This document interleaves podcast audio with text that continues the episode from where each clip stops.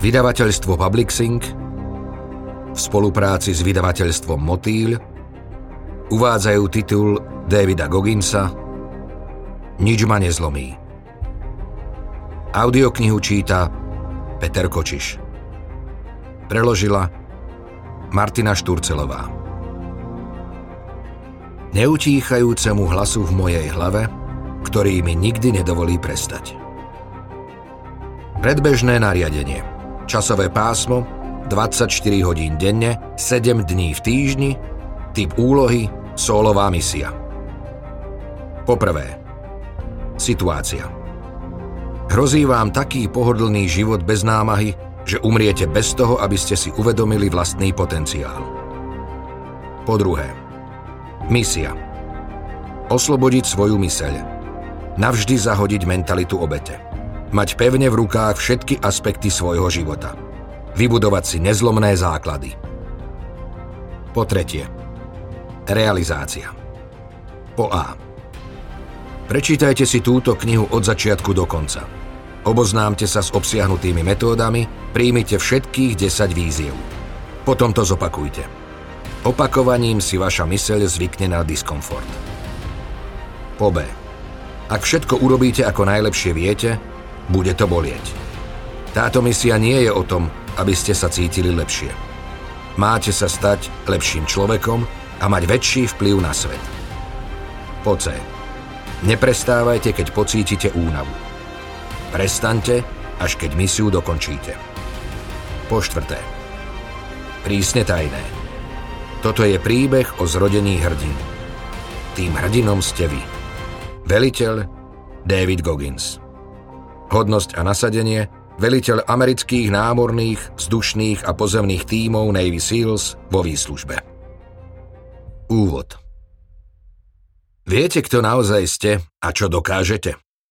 Určite si myslíte, že áno, lenže ak v niečo veríte, neznamená to, že sa to automaticky stane. Popieranie je základnou zónou komfortu. No nebojte sa, nie ste sami. Po každom meste, po každej krajine, Vlastne po celom svete blúdia ulicami milióny slepých ľudí ako živé mŕtvoly, zvyknuté na pohodlie, utápajú sa v mentalite obete a neuvedomujú si svoj potenciál. Viem to, lebo o nich neustále počúvam, stretávam ich a rovnako ako vy, tiež som k ním patril. Mal som aj čertovsky dobrú výhovorku. Život sa so mnou nemaznal. Narodil som sa pod mizernou hviezdou, v detstve ma byli, v škole ma mučili a prezývku Neger som počul toľkokrát, že sa to ani nedá porátať. Boli sme chudobní, žili sme zo sociálnych dávok, mali štátom dotované bývanie a mňa dusila depresia. Bol som na tom dosť zle a moje vyhliadky do budúcnosti nestáli za nič. Málo kto naozaj vie, aké je byť na dne. Ja áno. Podobá sa to na pohyblivý piesok. Zdrapí vás, stiahne nadol a nepustí. Ak tak vyzerá celý váš život, je jednoduché dať sa uniesť a robiť stále rovnaké pohodlné rozhodnutia, ktoré vás v podstate dookola zabíjajú. Treba si však priznať, že všetci siahame po osvedčenej voľbe, ktorá nás limituje. Je to také prirodzené ako východ slnka alebo gravitácia. Náš mozog je tak skrátka nastavený, preto je motivácia v podstate hlúposť. Aj najlepšie povzbudzujúce reči a svojpomocné rady sú iba dočasným riešením. Neprestavia vám mozog. Nedodajú silu vášmu prejavu, nepozdvihnú existenciu. Motivácia nezmení absolútne nikoho. Vlastný život som si mohol zlepšiť jedine ja. Vyhľadával som teda bolesť, zvykol si na utrpenie a nakoniec som sa zmenil z najväčšieho slabocha na planéte na najtvrdšieho človeka, akého kedy Boh stvoril. Teda, aspoň som si to hovoril. Je veľmi pravdepodobné, že ste mali oveľa lepšie detstvo než ja a možno aj teraz si žijete celkom slušný život. Lenže bez ohľadu na to, kým ste, kto boli alebo sú vaši rodičia, kde žijete, čím sa živíte alebo koľko peňazí máte, využívate pravdepodobne okolo 40% svojej skutočnej kapacity. A to je teda poriadna škoda. Všetci máme potenciál dosiahnuť oveľa viac. Pred rokmi ma pozvali na diskusiu do Massachusettského technologického inštitútu MIT. Ako študent som nikdy nebol na univerzitnej prednáške. Horko ťažko som dokončil strednú školu, no napriek tomu som mal v jednej z najprestížnejších inštitúcií v krajine debatovať s niekoľkými ďalšími ľuďmi o mentálnej neoblomnosti. Počas diskusie vyhlásil istý uznávaný profesor z tej univerzity, že všetci máme genetické obmedzenia. Horné hranice. Vraj niektoré veci jednoducho nedokážeme bez ohľadu na to, aký sme psychicky silní. Ak dosiahneme genetický strop, mentálna neoblomnosť už nehrá rolu. Zdalo sa, že to všetci v miestnosti prijali, lebo tento vysoko postavený doživotný profesor sa špecializoval práve na mentálnu neoblomnosť. Bolo to jeho životné dielo. Trepal nezmysly a podľa mňa iba využíval vedu, aby nás ospravedlnil. Až do tej chvíle som mlčal, keďže všetci ostatní boli múdri ľudia. Cítil som sa hlúpo. Niekto v publiku si však všimol môj pohľad a spýtal sa, či súhlasím. A keď dostanem priamu otázku, hamblivosť ide bokom. Zažiť niečo je iné, než to študovať. Povedal som a pozrel som sa na profesora. To, čo ste povedali, sedí na väčšinu ľudí, ale nie na 100%. Vždy bude 1% takých ako ja, ktorí sú ochotní vynaložiť maximálne úsilie a dokázať zdanlivo nemožné. Potom som vysvetlil, čo ma naučili skúsenosti. Každý sa môže stať úplne iným človekom a dosiahnuť, čo sa podľa tzv. odborníkov nedá, no treba na to odhodlanie, vôľu a obrnenú myseľ. Filozof Herakleitos, ktorý sa narodil v Perskej ríši v 5. storočí pred našim letopočtom, to vystihol presne, keď písal o mužoch na boisku. Z každej stovky by tam desiati ani nemali byť. Osemdesiati sú iba terčmi, deviati sú skutočnými vojakmi a je dobré, že ich máme, lebo bojujú hlavne oni. No iba jeden je pravý bojovník.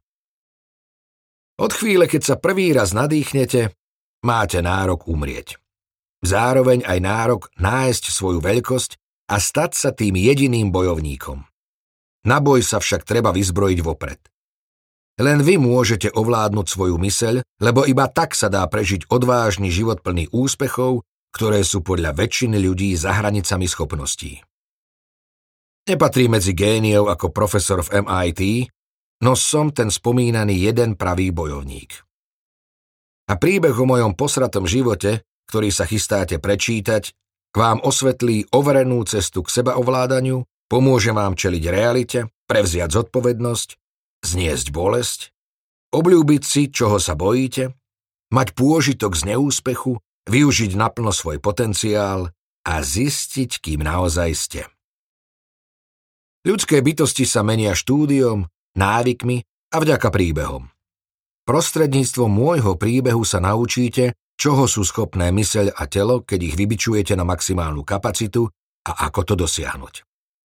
Pretože ak sa vybičujete, to, čomu čelíte, teda rasizmus, sexizmus, úraz, rozvod, depresia, obezita, tragédia alebo chudoba, sa stane pohonom vašej premeny.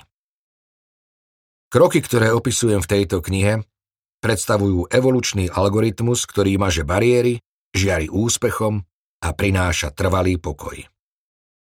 Dúfam, že ste všetci pripravení. Je na čase ísť do boja so sebou samým.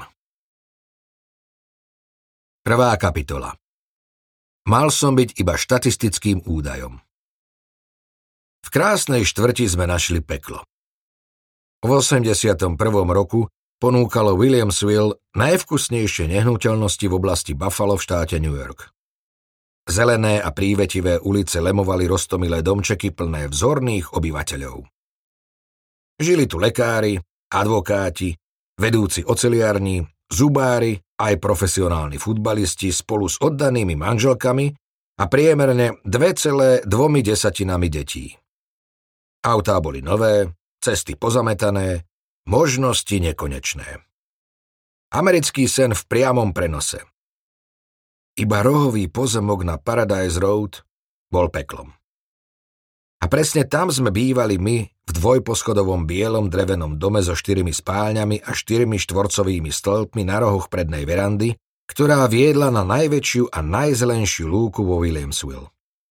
Vzadu sme mali zeleninovú záhradu a dvojmiestnú garáž s modelmi 1962 Rolls-Royce Silver Cloud a 1980 Mercedes 450 SLC.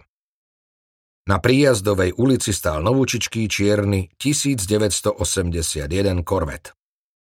Každý na Paradise Road žil na vrchole potravinového reťazca a podľa vzhľadu si väčšina našich susedov myslela, že sme šťastná, vyrovnaná, odvážna a silná rodinka Goginsovcov. Lesknúci sa povrch však viac odráža, než odhaľuje. Výdavali nás pred domom zvyčajne v pracovné dni ráno okolo 7. Môj otec, Tranis Goggins, nebol vysoký, za to vyzeral dobre a mal postavu ako boxer. Nosieval obleky šité na mieru Vľúdne sa usmieval. Pôsobil ako úspešný obchodník na ceste do práce. Moja mama Jackie bola o 17 rokov mladšia, štíhla a nádherná. My s bratom sme chodievali vždy úhľadne oblečení, v rifliach, tričkách značky Izot a s ruksakmi na chrbte ako ostatné deti. Biele deti. V našej verzii bohatej Ameriky bola každá príjazdová cesta javiskom na kývanie hlavami a mávanie keď rodičia odchádzali do práce a deti do školy. Susedia videli, čo chceli. Nik to do hĺbky neskúmal. Vďaka Bohu. Rodina Goginsovcov sa totiž v skutočnosti práve vrátila z ďalšej násilnej noci a ak bola Paradise Road peklom, znamenalo to, že som býval so samotným diablom. Len čo susedia zavrali dvere alebo odbočili za roh, úsmev môjho otca vystriedalo zamračenie vyštekol rozkazy a vrátil sa dnu, aby dospal opicu. Ibaže naša práca sa neskončila. S bratom Tranisom mladším sme museli ísť do školy a viezla nás tam nevyspatá mama. V 81. som nastúpil do prvého ročníka a vyučovanie som vnímal len matne. Nie preto, že by to bolo také ťažké. Vtedy ešte nie. No nevládal som ostať bdelý. Učiteľkin spevavý hlas ma uspával, zložil som si ruky na lavicu a spravil z nich pohodlný vankúš. Občas ma prichytila a jej ostré slová boli ako nepríjemný budík, ktorý neprestajne zvoní. Deti v takom veku sú nekonečnými špongiami. Nasávajú jazyk a myšlienky ohromným tempom, tvoria si základy, na ktorých si väčšina ľudí stavia celoživotné zručnosti ako čítanie, písanie a základná matematika. Lenže ja som po nociach pracoval, preto som sa nevedel sústrediť na nič iné než na to, aby som nezaspal. Prestávky a hodiny telesnej výchovy boli čosi úplne iné. Ostať pri zmysloch vonku na ihrisku neznamenalo veľký problém. Oveľa horšie bolo ukrývanie toho, čo nemali vidieť. Nesmelo sa mi vysúkať tričko. Nemohol som nosiť šortky. Modriny boli ako výstražné znamenie, ktoré nesmel nikto vidieť, inak by som doma schytal ďalšie. Napriek tomu som sa na ihrisku aj v triede cítil v bezpečí. Aspoň na chvíľu. Iba tam na mňa otec nedočiahol, teda pri najmenšom fyzicky. Môj brat absolvoval to isté v šiestom ročníku. Tiež ukrýval rany a dospával, lebo keď zazvonilo, začínal sa skutočný život. Cesta z Williamsville do štvrte Maston trvala asi pol hodinu. No pripadalo nám to, ako by to bolo na konci sveta. Podobne ako celé východné Buffalo, aj Maston bola černoská robotnícka oblasť v meste s drsnými podmienkami. Na začiatku 80. rokov to však ešte nebolo úplné geto. Betlehemská oceliaraň vtedy stále učala a Buffalo bolo najväčším americkým oceliarským mestom. Väčšina mužov z mesta, bieli a čierni, tam mala slušné odborárske zamestnanie a zarábala existenčné minimum, čo znamenalo, že obchodom sa v Másta nedarilo. Vrátane môjho otca, ktorému podnikanie odjak živa vynášalo. V 20 už vlastnil koncesiu na distribúciu Coca-Coly a štyri doručovacie trasy v oblasti Buffalo. Na takého mladíka to bolo veľa peňazí. No otec mal väčšie sny a plány. Jeho budúcnosť mala štyri kolesá a disko hudbu v pozadí. Keď zavreli miestnu pekáreň, prenajal si budovu a vytvoril tam jeden z prvých areálov na kolieskové korčuľovanie v Buffale. O 10 rokov neskôr sa Skateland presunul do obrovskej budovy na Ferry Street v srdci Mástenu. Otec nad klziskom zariadil bar a nazval ho Vermilion Room. V 70. rokoch tam chodievali takmer všetci z východného Buffala a stretol tam aj moju mamu. Mala vtedy iba 19, on 36. Jackie bola prvý raz preč z domu. Vyrastala v katolíckej komunite. Tranis bol synom pastora a poznal jej jazyk do takej miery, aby sa mohol vydávať za veriaceho. Imponovalo jej to. Buďme však úprimní, rovnako ju opantal jeho šarm. Tranis mladší sa narodil v 71. ja v 75. a keď som mal 6, diskotéková mánia na kolieskových korčuliach bola na absolútnom vrchole. Skateland bol každú noc plný na prasknutie a my sme tam chodievali zvyčajne okolo 5. večer. Môj brat pracoval v stánku a pražil kukuricu, griloval párky dorožkov, naplňal chladiaci box, robil pice. Ja som ukladal korčule podľa veľkosti a druhu. Každé popoludnie som ich zo stolčeka nastriekal aerosolovým deodorantom a vymienial gumené zátky. Zápach aerosólu okolo mňa vysel ako mrak, prenikal mi do nosa. Oči som mal neustále zapálené. Niekoľko hodín potom som nič iné necítil. Všetko toto rozptýlenie som však musel ignorovať, aby som nepoľavil v tempe. Otec totiž pracoval v kabíne DJ-a a neprestajne ma sledoval. Ak sa stratili nejaké korčule, dostal som na zadok. Pred otvorením som leštil klzisko suchým mopom, ktorý bol dvakrát taký veľký ako ja. Okolo šiestej večer nás mama zavolala na večeru do zadnej kancelárie. Tá žena žila v neustálom popieraní, no jej materinský inštinkt bol skutočný. Prejavoval sa tak, ako sa patrí, v snahe vytvoriť aspoň náznak normálnosti. Každý večer si v tej kancelárii rozložila na zem dva elektrické horáky, sadla si na pety a navarila kompletnú večeru, teda pečené meso, zelené fazulky a buchty, kým sa môj otec venoval účtom a telefonátom. Jedlo bolo výborné, ale aj v šiestich či siedmich rokoch som chápal, že naša rodinná večera bola iba úbohou kópiou toho, čo zažívala väčšina rodín. Navyše sme do seba všetko len rýchlo nahádzali. Nemali sme čas vychutnať si to, lebo o siedmej sa otvárali brány klziska, začínala sa show a všetci sme museli byť na svojich miestach dokonale pripravení. Otec bol šerif a keď vošiel do DJ-skej búdky, mal na nás bezchybný výhľad. Kontroloval priestor ako vševidiace oko. Ak sme niečo pobabrali, vypočuli sme si svoje. Alebo sme následky pocítili.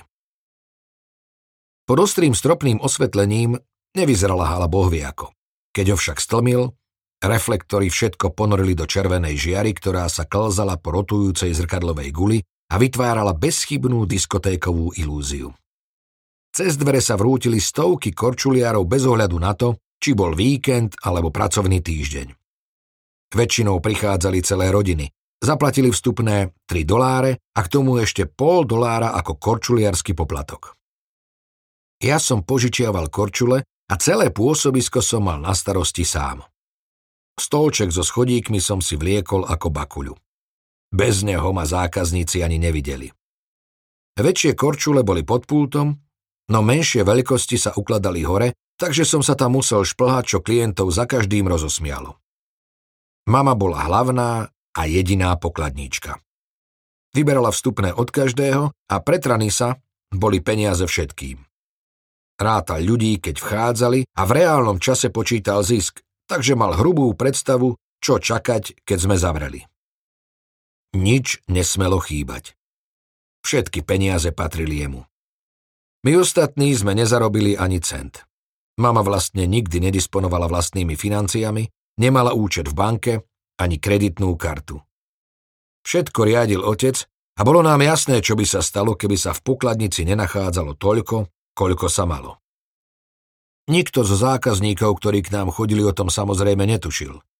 Pre nich bol Skateland snom, dokonalým rodinným podnikom.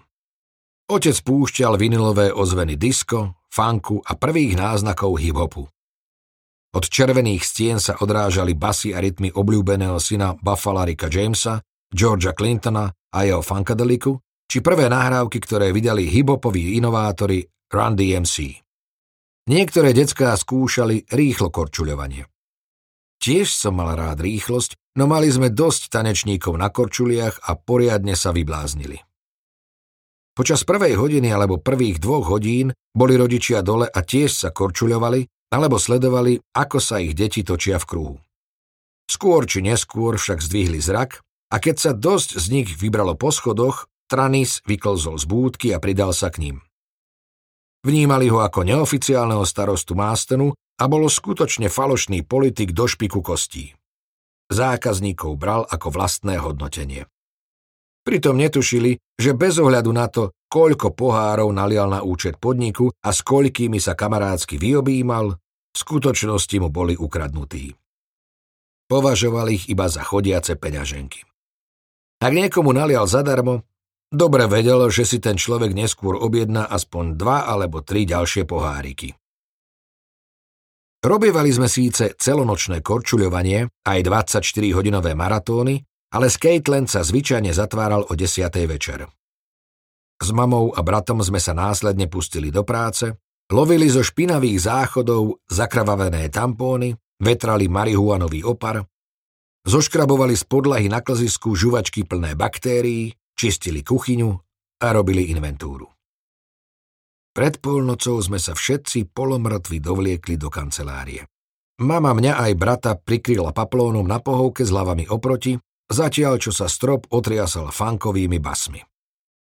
Pre mamu to nebol zďaleka koniec.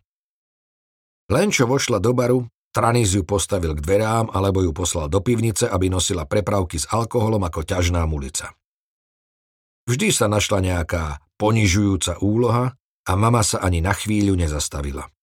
Otec zatiaľ všetko sledoval zo svojho rohu pri bare, odkiaľ mal najlepší výhľad. Rodák z Buffalo a otcov blízky kamarát Rick James sa v tom období často zastavil, ak bol v meste a na chodníku pred budovou zaparkoval svoj Excalibur. Jeho auto bolo ako reklamný pútač, ktorý informoval okolie, že máme vzácneho hostia. A nebol u nás jedinou celebritou. O.J. Simpson vtedy patril medzi najväčšie hviezdy NFL a spolu so spoluhráčmi z Buffalo Bills k nám pravidelne chodieval. Rovnako aj Teddy Pendergrass a dievčatá zo Sister Sledge. Ak vám tie mená nič nehovoria, vygooglite si ich. Možno keby som mal vtedy viac rokov, alebo keby bol môj otec lepším človekom, cítil by som hrdosť, že som bol svetkom takých vzácnych kultúrnych chvíľ. Malé deti však také veci nezaujímajú.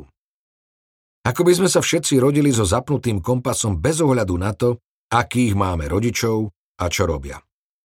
V šiestich, siedmich, prípadne v 8 rokoch už človek cíti, čo je správne a čo nie. A ak sa narodíte do cyklónu teroru a bolesti, viete, že to tak nemusí byť a to pochopenie vám nedá pokoj. Môžete to ignorovať, no pulzovanie neprestáva, hoci dni a noci splývajú do spoločnej rozmazanej spomienky. Niektoré chvíle však vyčnievajú a jedna ma dodnes máta. Moja mama vtedy vošla do baru skôr ako mala a našla otca, ako zasypáva lichôdkami ženu asi o 10 rokov mladšiu než ona. Tranis ju videl, no iba pokrčil plecami. Mama na ňo vyvalila oči a vliala do seba dva poháriky Johnnyho Walkera na upokojenie. Otec to zbadal a vôbec sa mu to nepáčilo. Dobre vedela, ako sa veci majú a že Tranis zamestnáva prostitútky od hraníc až po Fort Erie v Kanade. Letnú chatu prezidenta jednej z najväčších bank v Buffale využíval ako občasný bordel. Miestných bankárov zoznamoval so svojimi dievčatami za každým, keď potreboval dlhodobejšiu pôžičku a vždy mu ju schválili. Mame bolo jasné, že tá mladá žena v otcovom bare patrí do jeho stajne. Už ju predtým videla. Raz ich prichytila, ako si to spolu rozdávajú v Skatelande na gauči, na ktorý takmer každú noc ukladala svoje deti. Žena sa vtedy na ňu usmiala. Tranis pokrčil plecami. Mama tušila pravdu, ale vidieť to na vlastné oči vždy zabolí. Okolo polnoci šla s jedným z našich ochrankárov vložiť peniaze do banky. Prosil ju, aby od otca odišla. Ešte v tú noc. Možno vedel, čo príde. Asi aj ona, no nemohla utiecť. Nemala nejaké peniaze a nás by v jeho rukách nenechala. Okrem toho nemala nejaké práva na nehnuteľnosti, lebo Tranis sa s ňou odmietal oženiť. Riešenie tohto rébusu mala vtedy ešte pred sebou. Pochádzala zo slušnej rodiny zo strednej vrstvy a odjak živa bola počestná. Otec ňou pohrdal, lepšie sa správal k svojim štetkám, než k matke vlastných synov a doslova ju väznil. Bola od neho 100% závislá a keby ho chcela opustiť, nemala by nič. S bratom sme v Skatelande nikdy dobre nespali. Strop sa tam priveľmi triasol, lebo kancelária bola rovno pod tanečným parketom. Keď moja mama vtedy v noci vošla, bol som už hore. Usmiala sa, ale všimol som si slzy v jej očiach. Pamätám sa, že som z jej dychu zacítil Škótsku, keď ma čo najnežnejšie vzala do náručia. Otec sa zjavil krátko po nej. Porozopínaný a nahnevaný. Vytiahol spod vankúša, na ktorom som spal, zbraň.